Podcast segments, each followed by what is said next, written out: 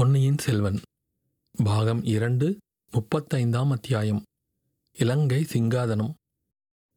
பிக்ஷு கையில் பிடித்த தீபத்தின் வெளிச்சத்தில் சுற்றுமுற்றும் பார்த்தார். இளவரசரும் அவருடைய தோழர்களும் நிற்பதைக் கண்டு கொண்டார் போலும் மறுகணம் விளக்கும் வெளிச்சமும் மறைந்தன. சிறிது நேரத்துக்கெல்லாம் பிக்ஷு தடாகத்தின் படிக்கட்டுகளின் வழியாக நடந்து வருவது தெரிந்தது. இளவரசர் நிற்கும் இடத்திற்கு வந்தார். நிலா வெளிச்சத்தில் அவருடைய திருமுகத்தை ஏறிட்டு பார்த்தார். தேவப்பிரியா வருக வருக. தங்களை எதிர்நோக்கி வைத்துல்ய பிக்ஷு சங்கம் காத்திருக்கிறது. மகாதேரோ குருவும் விஜயம் செய்திருக்கிறார். குறிப்பிட்ட நேரம் தவறாது தாங்கள் வந்து சேர்ந்தது பற்றி என் உள்ளம் உவகையை கொண்டு நன்றி செலுத்துகிறது என்றார். அடிகளே இந்த சிறுவனிடம் பல குறைகள் குடிகொண்டிருப்பதை அறிந்துள்ளேன். எனினும் வாக்கு தவறுவதில்லை என்ற ஒரு நல் விரதத்தை அனுசரித்து வருகிறேன். அந்த விரதத்தில் என்றும் தவறியதில்லை என்றார் பொன்னியின் செல்வர். இன்று சூரியன் அஸ்தமிக்கும் நேரம் வரையில் தாங்கள் வந்து சேரவில்லை என்று அறிந்தேன். அதனால் சிறிது கவலை ஏற்பட்டது. முன்னதாக வந்திருந்தால் ஒருவேளை வாக்கை நிறைவேற்ற முடியாமல் போயிருக்கலாம். அதனாலேயே சமயத்திற்கு வந்து சேர்ந்தேன். ஆம் ஆம். வானில் ஜோதிமயமாக ஒளிரும் கதிரவனை மறைத்து விடுவதற்கு பல மேகத்திரள்கள் சுற்றி வருகின்றன. நாங்களும் அறிந்துள்ளோம். ஆனால் அந்த மேகத்திரள்கள் எல்லாம் புத்த பகவானுடைய கருணை என்னும் பெருங்காற்றினால் சின்னாபின்னமாகி கலைந்துவிடும். போகட்டும் இதோ நிற்பவர்கள் யார்? தாங்கள் நன்கு அறிந்தவர்கள்தானா தங்களின் பூரண நம்பிக்கைக்கு உரியவர்களா? கொடுத்த வாக்கை தவறாது நிறைவேற்றக்கூடியவர்களா? என்று பிக்ஷு கேட்டார். அடிகளே என்னுடைய கரங்கள் இரண்டையும் எப்படி நான் நம்புகிறேனோ அப்படியே இந்த நண்பர்களையும் நம்புகிறேன். எனினும் தங்களுக்கு விருப்பமில்லை என்றால் இவர்களை இங்கேயே விட்டுவிட்டு தங்களுடன் தனித்து வர சித்தமாயிருக்கிறேன் என்றார் இளவரசர். இல்லை இல்லை. அவ்வளவு பெரிய பொறுப்பை ஏற்றுக்கொள்ள நான் சித்தமாயில்லை. தங்களை நான் அழைத்து போகும் இடம் மிக பத்திரமானதுதான். ஆயினும் நீண்ட வழியில் போக வேண்டும். எந்த தூணுக்கு பின்னால் என்ன அபாயம் மறைந்திருக்கும் என்று யார் சொல்ல முடியும்? இவர்கள் இருவரும் அவசியம் வரட்டும் என்றார் பிக்ஷு. இவற்றையெல்லாம் கேட்டுக்கொண்டிருந்த வந்தியத்தேவனுடைய உள்ளம் கொந்தளித்தது. முன்பின் அறியாத தன்னிடம் இளவரசர் இவ்வளவு பரிபூரண நம்பிக்கை காட்டி மிக அந்தரங்கமான காரியத்துக்கு அழைத்து வந்ததை நினைத்து பூரிப்பு உண்டாயிற்று. இன்றிரவு ஏதோ முக்கியமான நிகழ்ச்சி நடைபெறப் போகிறது. அது என்னவாயிருக்கும் என்ற நினைவு மிக்க பரபரப்பை அளித்தது. பிக்ஷு முன்னால் சென்று வழிகாட்ட மற்றவர்கள் பின்தொடர்ந்து சென்றார்கள். தடாகத்தின் படிக்கட்டுகளின் வழியாகச் சென்று பின்புறத்து கல் சுவரில் குடைந்து அமைந்திருந்த அறையில் புகுந்தார்கள். அதன் ஒரு பக்கம் சென்று இருட்டில் பிக்ஷு ஏதோ செய்தார். உடனே ஒரு வழி ஏற்பட்டது. உள்ளே வெளிச்சம் காணப்பட்டது. பிக்ஷு அங்கு வைத்திருந்த தீபத்தை கையில் ஏந்தி கொண்டார். மற்ற மூவரும் உள்ளே வந்ததும் வழியும் அடைபட்டது. வெளியே தடாகத்தில் சிங்க முகத்திலிருந்து விழுந்த அருவியின் ஓசை மிக லேசாக கேட்டது. இல்லாவிட்டால் ஒரு கணத்துக்கு முன்னால் அப்படி தடாக கரையில் நின்று கொண்டிருந்தோம் என்பதையே அவர்களால் நம்ப முடியாமல் போயிருக்கும். குறுகலான சுரங்கப்பாதை வழியாக அவர்கள் சென்றார்கள். பாதை வளைந்து வளைந்து சென்றது. முடிவில்லாமல் சென்று கொண்டிருப்பதாக தோன்றியது. அவர்கள் காலடி சத்தமும் அதன் எதிரொலியும் பயங்கரத்தை உண்டாக்கின. வந்தியத்தேவனுக்கு நடுநடுவே இளவரசர் ஏமாந்து போய் ஏதோ ஒரு சூழ்ச்சியில் சிக்கிக் கொண்டாரோ என்ற ஐயம் உண்டாயிற்று. பாதை அகன்று அகன்று வந்து கடைசியில் ஒரு மண்டபம் தெரிந்தது. எப்பேற்பட்ட மண்டபம்? பிக்ஷு கையில் பிடித்து வந்த தீபத்தில் சிறிய பகுதிதான் மங்களாக கண்ணுக்கு புலனாயிற்று. ஆயினும் அதன் தூண்கள் பளிங்கு கல்லினால் ஆன தூண்கள் என்பது தெரிந்தது. நாற்புறமும் புத்தர் சிலைகள் தரிசனம் தந்தன. நிற்கும் புத்தர்கள் படுத்திருக்கும் புத்தர்கள் போத நிலையில் அமர்ந்திருக்கும் புத்தர்கள் ஆசீர்வதிக்கும் புத்தர்கள் பிரார்த்தனை செய்யும் புத்தர்கள் இப்படி பல புத்தர் சிலைகள் தோன்றின. பளிங்கு மண்டபத்தை தாண்டி அப்பால் சென்றார்கள். மறுபடி ஒரு குறுகிய பாதை பின்னர் இன்னொரு மண்டபம். இதன் தூண்கள் தாமிர தகடுகளினால் ஆனவை. இரத்தின சிவப்பு நிறம் பெற்று திகழ்ந்தன இந்த மண்டபத்தின் மேற்கூரையிலும் செப்புத் தகடுகள் அவற்றில் பல வகை சித்திர வேலைப்பாடுகள் நாலாபுறமும் விதவிதமான புத்தர் சிலைகள். இம்மாதிரியே அபூர்வமான மஞ்சள் நிற மரத்தூண்களை உடைய மண்டபம் யானை தந்தங்களால் இழைத்த தூண்களை கொண்ட மண்டபம் இவற்றையெல்லாம் கடந்து சென்றார்கள். அதிவேகமாக நடந்து சென்ற போதிலும் வந்தியத்தேவன் அங்கங்கே தூண்களை தொட்டு பார்த்து கொண்டே போனான். இளவரசர் அவற்றை சிறிதும் பொருட்படுத்தாது முன்னோக்கிய பார்வையுடன் சென்றது அவனுக்கு அளவிலா வியப்பை அளித்தது. உலோக மண்டபங்களையெல்லாம் தாண்டி கடைசியில் சாதாரண கருங்கல் மண்டபம் ஒன்றுக்கு வந்து சேர்ந்தார்கள். ஆனால் விசாலமான அம்மண்டபத்தில் அபூர்வமான காட்சி தென்பட்டது. முந்தைய மண்டபங்களில் புத்தர் பெருமானின் சிலைகளைத் தவிர மனிதர் யாரும் இல்லை. இந்த கருங்கல் மண்டபத்தில் புத்த பிக்ஷுக்கள் பலர் கூடியிருந்தார்கள்.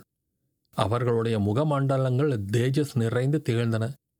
அவர்களுக்கு மத்தியில் மகாதேரோ குரு நடுநாயகமாக ஒரு பீடத்தில் வீற்றிருந்தார். அவருக்கு எதிரே நவரத்தின கசிந்தமான ஒரு தங்கச் சிங்காதனம் காணப்பட்டது. அதன் அருகில் ஒரு பீடத்தில் மேல் மணிமகுடம் ஒன்றும் உடைவாளும் செங்கோலும் இருந்தன. மண்டபத்தில் நாலாபுறமும் தீபங்கள் எரிந்தன. தீபச்சுடரின் ஒளியில் தங்கச் சிங்காதனமும் மணிமகுடமும் உடைவாளும் ஜொலித்து திகழ்ந்தன. இளவரசர் முதலியோர் அந்த மண்டபத்துக்குள் நுழைந்ததும் பிக்ஷுக்கள் அனைவரும் எழுந்து நின்று புத்தர் வாழ்க தர்மம் வாழ்க சங்கம் வாழ்க என்று கோஷித்தார்கள். இளவரசர் மகாதேரோ குருவின் சமீபம் வந்து வணங்கி நின்றார். பிக்ஷுக்களின் அத்தியட்சகர் சிங்காதனத்துக்கு அருகில் கிடந்த ஒரு சாதாரண பீடத்தை சுட்டிக்காட்டி அதில் அமரும்படி இளவரசரை வேண்டினார். மகா குருவே இச்சிறுவனுக்கு முன்னால் பிராயத்திலும் தர்மத்திலும் மூத்தவர்களாகிய தாங்கள் அமர வேண்டும் என்று வேண்டினார் இளவரசர்.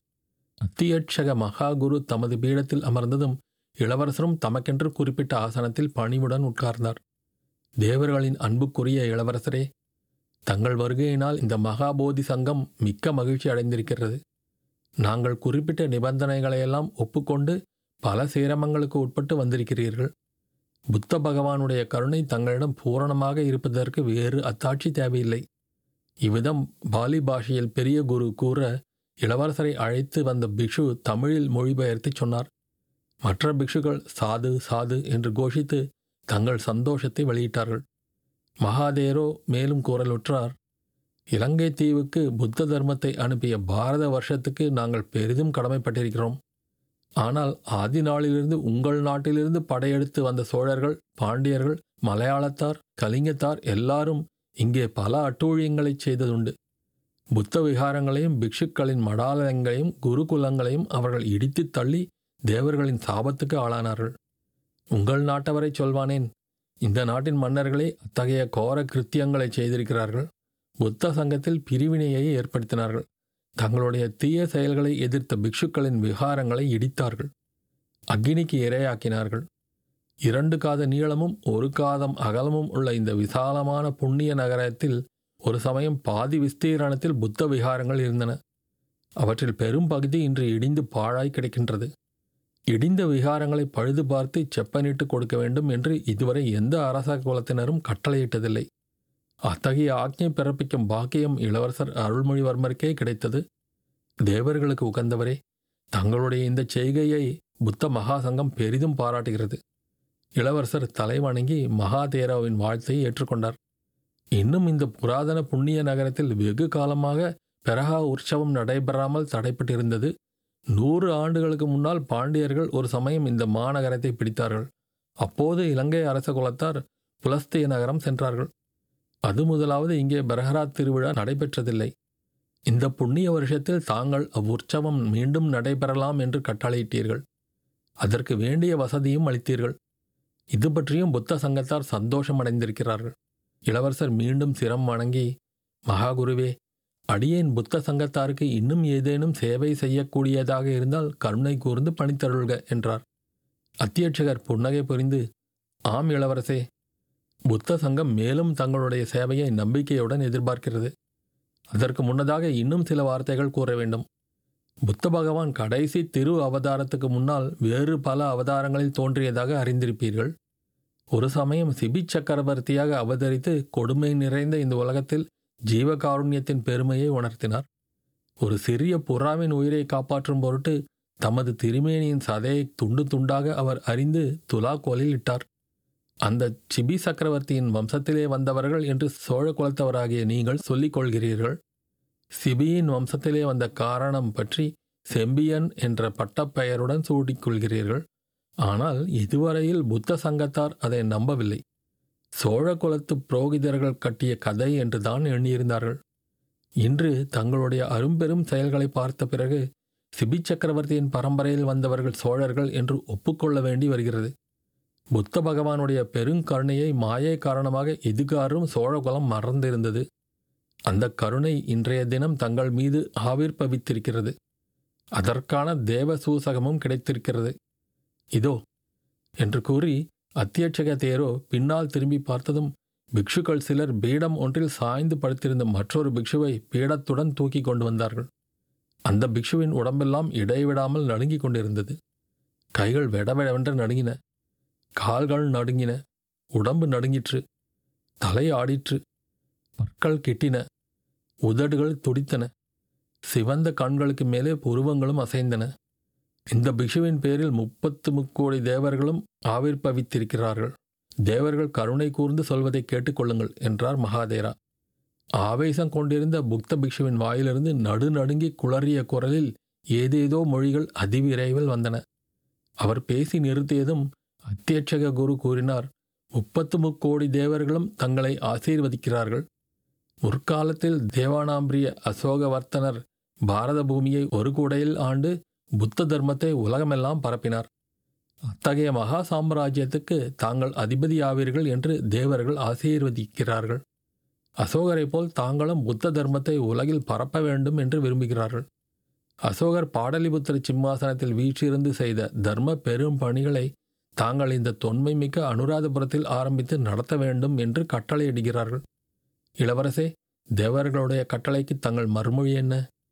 இதை கேட்டதும் இளவரசர் மகாகுரு தேவர்கள் சக்தி வாய்ந்தவர்கள். அவர்கள் சித்தப்படி நடத்தி கொள்வார்கள். ஆனால் அடியேனுக்கு இப்போது அவர்கள் இடும் பணி யாது என்று விளங்கவில்லையே என்று என்றார். அதை நானே தெரிவிக்கிறேன் என்று அத்தியட்சக தேரோ கூறி சமிக்ஞை செய்ததும் ஆவேசம் வந்திருந்த பிக்ஷுவை அப்பால் எடுத்துச் சென்றார்கள். பின்னர் பிஷு தலைவர் கூறினார் இளவரசே இதோ உங்கள் முன்னால் உள்ள சிங்காதனத்தை பாருங்கள். மணிமகுடத்தை பாருங்கள். செங்கோலையும் பாருங்கள். இலங்கை ராஜவம்சத்தைச் சேர்ந்த மன்னர்கள் அனைவரும் இந்த சிங்காதனத்தில் அமர்ந்து இந்த மணிமகுடத்தை அணிந்து இந்த செங்கோலை கையில் தரித்த பிறகே புத்த சங்கத்தால் அங்கீகரிக்கப்பட்ட அரசர்களானார்கள். துஷ்டகமனு சக்கரவர்த்தியும் தேவனாம்பிய திஸ்ஸரும் மகாசேனரும் அமர்ந்து முடிசூடிய சிங்காதனம் இது. அவர்கள் சிரத்தில் தரித்த கிரீடம் இது. அவர்கள் கரத்தில் ஏந்திய செங்கோல் இது. இப்படிப்பட்ட புராதன சிங்காதனம் ஆயிரம் ஆண்டுகளாக அரசர்களை சிருஷ்டித்த சிங்காதனம் இதோ தங்களுக்காக காத்திருக்கிறது. இதில் அமரவும் இந்த மணிமுகடமும் செங்கோலும் தரிக்கவும் தங்களுக்கு சம்மதமா? இதையெல்லாம் கவனமாக கேட்டுக்கொண்டிருந்த வந்தியத்தேவன் மிக்க பரபரப்பை அடைந்தான். இளவரசரை தூக்கி அந்த கணமே உட்கார வைத்துவிட்டால் என்ன என்று எண்ணினான். ஆனால் இளவரசருடைய முகபாவத்தில் எவ்வித மாறுதலும் ஏற்படவில்லை. முன்போலவே அமைதியான குரலில் அத்தியட்சகா அது எப்படி சாத்தியம்? இந்த சிங்காதனத்தில் ஏறி முடிசூடிய மகிந்த மன்னர் இன்றும் ஜீவிய வந்தவராக இருக்கிறாரே. அவர் இருக்குமிடம் தெரியாவிட்டாலும் என்று கூறி நிறுத்தினார். இளவரசே இலங்கை ராஜவம்சம் மாற வேண்டும் என்பது தேவர்களின் கட்டளை. அது நடந்தே தீரும். கங்கை பாயும் வங்க நாட்டிலிருந்து வந்த விஜயராஜன் ஸ்தாபித்த இந்த வம்சத்தில் எத்தனையோ மகாராஜர்கள் தோன்றினார்கள். தர்மத்தையும் பரிபாலித்தார்கள். ஆனால் பிற்காலத்தில் இந்த வம்சம் பல கொடிய கிருத்தியங்களை செய்து தேவ சாபத்துக்கு ஆளாகிவிட்டது. இந்த வம்சத்தில் பிறந்தவர்களிலே தகப்பன் மகனை கொன்றான் மகன் தகப்பனை கொன்றான் அண்ணனை தம்பி கொன்றான் தம்பியை அண்ணன் கொன்றான் தாய் மகளை கொன்றாள் மருமகள் மாமியாரை கொன்றாள். இத்தகைய மகா பாதகங்களைச் செய்த வம்சத்தவர்கள் புத்த தர்மத்தை பரிபாலிக்க தகுதி வாய்ந்தவர்கள் அல்ல என்று தேவர்கள் கட்டளையிடுகிறார்கள். கடைசியாக முடிசூடிய மகிந்தன் இலங்கை சிம்மாசனத்துக்கு உரிமையை இழந்து விட்டான். அப்படி ராஜவம்சம் மாறும்போது புதிய வம்சத்தின் முதல்வனை தேர்ந்தெடுக்கும் உரிமை இந்த சங்கத்துக்கு உண்டு. இந்த சங்கத்தாரும் தங்களை தேர்ந்தெடுக்க விரும்புகிறார்கள். தாங்கள் சம்மதம் கொடுத்தால் இன்று இரவே முடிசூட்டு விழா நடத்தலாம். அந்த மண்டபத்தில் சிறிது நேரம் பூகர்ப்பத்திலும் கடலின் ஆழத்திலும் குடிகொண்டிருப்பது போன்ற நிசப்தம் குடிகொண்டிருந்தது. வந்தியத்தேவனுடைய பரபரப்பு உச்ச நிலையை அடைந்துவிட்டது. அச்சமயத்தில் பொன்னியின் செல்வர் தமது பீடத்திலிருந்து எழுந்து புக்த பிக்ஷுக்களின் சங்கத்துக்கு வணக்கம் செலுத்தினார். வந்தியத்தேவன் குதூகலத்தின் எல்லையை அடைந்தான். இளவரசர் சிம்மாசனத்தில் அமர்ந்ததும் மணிமகுடத்தை எடுத்து தானே சூட்டிவிடலாம் என்று ஆத்திரப்பட்டான். இளவரசர் கூறினார் மகான்களே உங்களை நமஸ்கரிக்கிறேன். இந்த சிறுவனிடம் எல்லையில்லா அன்பும் நம்பிக்கையும் வைத்து இந்த புராதன சிங்காதனத்தை அளிக்க முன்வந்த உங்கள் பெருந்தன்மையை போற்றி வணங்குகிறேன். ஆனால் தாங்கள் இப்போது இடும் பணி என் சக்திக்கு அப்பாற்பட்டது. நான் சோழ நாட்டில் பிறந்து வளர்ந்தவன். அந்த நாட்டு நிலங்கள் தந்த உணவும் நதிகள் அளித்த நீரும் இந்த உடலை ஆக்கின. என் தந்தை சுந்தர சோழ சக்கரவர்த்தியின் கட்டளைக்கு உட்பட்டு இங்கே வந்தேன். அவருடைய விருப்பத்தை அறியாமல் எதுவும் என்னால் செய்ய இயலாது. பிக்ஷு குறுக்கிட்டு கூறினார் இளவரசே தங்கள் தந்தை சுந்தர சோழர் இன்று சுதந்திரமின்றி சிறையில் இருப்பது போல் இருப்பதை நீர் அறிவீரா? ஆம் என் தந்தை நோய்வாய்ப்பட்டு படுத்த படுக்கையில் இருக்கிறார். கால்களின் சுவாதீனத்தை இழந்திருக்கிறார். ஆயினும் அவருடைய பெயரால் அவரிடம் அதிகாரம் பெற்று சோழ நாட்டை ஆளுவோரின் கட்டளைக்கு நான் உட்பட்டவன். அவர்களுடைய கட்டளையின்றி நான் இந்த சிங்காசனத்தை ஏற்றுக்கொண்டால் தேச துரோகியும் ராஜ துரோகியும் ஆவேன். அவ்வாறு தாங்கள் கருதுவதாயிருந்தால் தஞ்சாவூருக்கு தூது கோஷ்டி ஒன்று அனுப்ப சித்தமாயிருக்கிறோம். தங்கள் தந்தையார் புத்த தர்மத்தில் மிக பற்று கொண்டவர். எங்கள் வேண்டுகோளை நிராகரிக்க மாட்டார். இந்த நாட்டின் பிரஜைகள் இருக்கிறார்கள். அவர்களுடைய சம்மதமின்றி ராஜ்யத்தை விநியோகிக்க யாருக்கு உரிமை உண்டு? தங்களை அரசராக பெறுவதை பிறர்க்கரிய பேராக இந்த நாட்டு பிரஜைகள் கருதுவார்கள். எல்லாரும் சம்மதிக்கலாம் மகிழ்ச்சியும் அடையலாம். இந்த உலகில் வேறு யாருடைய விருப்பத்தை காட்டிலும் நான் அதிகமாக மதிப்பது என் தமக்கையாரின் விருப்பத்தையே. என் அன்னை என்னை பெற்றாள். பொன்னி நதி என் உயிரை காப்பாற்றி அளித்தாள். ஆனால் என் தமக்கை என் அறிவை வளர்த்து அகக்கண்களை திறந்தார். அப்படிப்பட்டவருடைய விருப்பத்தை காட்டிலும் என் உள்ளத்திலே உள்ள ஒரு குரலின் கட்டளையே எனக்கு மேலானது. மகாபுருஷர்களே தாங்கள் இச்சிறுவனுக்கு மனமு வந்து அளிக்கும் மகா பாக்கியத்தை ஏற்றுக்கொள்ளும்படி என் உள்ள குரல் எனக்கு சொல்லவில்லை. தயவு செய்து இச்சிறுவனை மன்னித்து அருளுங்கள். மறுபடியும் அந்த மகா சபையில் சிறிது நேரம் மௌனம் குடிகொண்டிருந்தது. வந்தியத்தேவனுடைய நாடி நரம்புகள் படபடவென்று துடித்த சத்தம் அவன் காதில் மட்டும் விழுந்தது சற்று பொறுத்து பிக்ஷு சங்கத்தின் அச்சத்தகர் கூறினார் இளவரசே தாங்கள் கூறிய மறுமொழி எனக்கு வியப்பை அளிக்கவில்லை.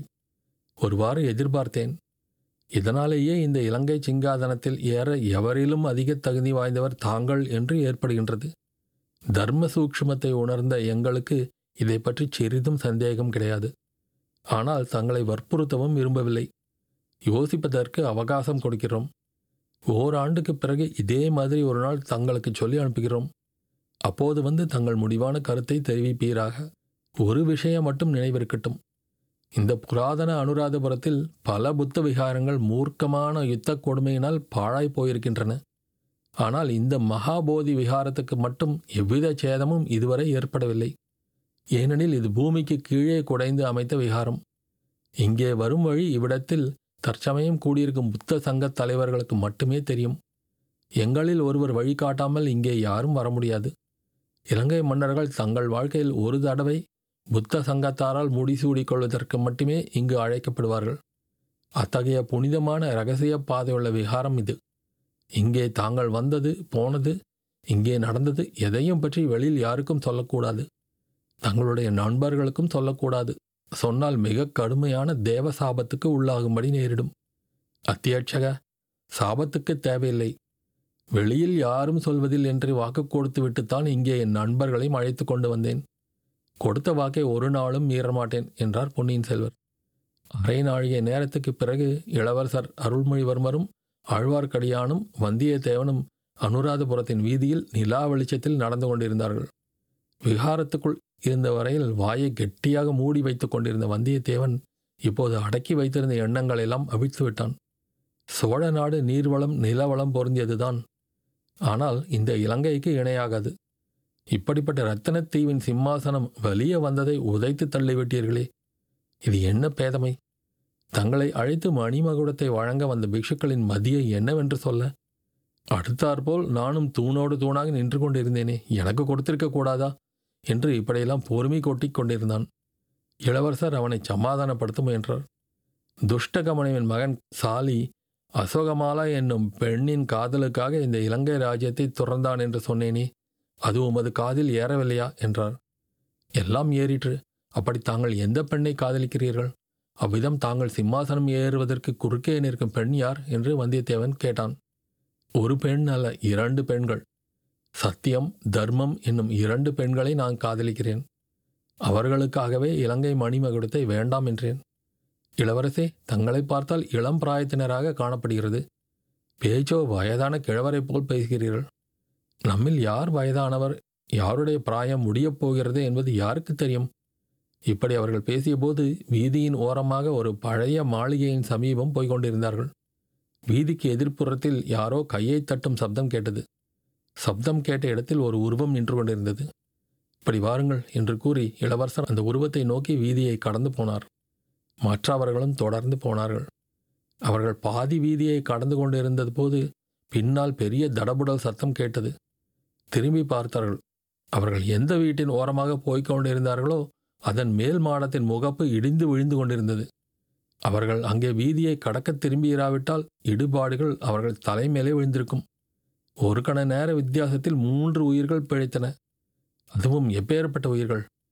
நம்மில் யாருக்கு பிராயம் முடியப் போகிறது என்று யாருக்கு தெரியும் என்று பொன்னியின் செல்வர் கூறியது எவ்வளவு உண்மையான வார்த்தை. இப்படி எண்ணி வந்தியத்தேவன் நடு வீதியில் நின்று பார்த்து கொண்டிருக்க இருவரும் அப்பால் சென்றார்கள். வந்தியத்தேவன் அவர்களை மறுபடி அணுகிய போது அங்கே நின்ற உருவம் நிலா வெளிச்சத்தில் நன்கு தெரிந்தது. கண் முன்னே காண்பதை நம்புவதா இல்லையா என்ற சந்தேகம் அச்சமயம் அவனுக்கு உண்டாயிற்று. இது என்ன பைத்தியக்காரத்தனம்? இது எப்படி சாத்தியமாகும்?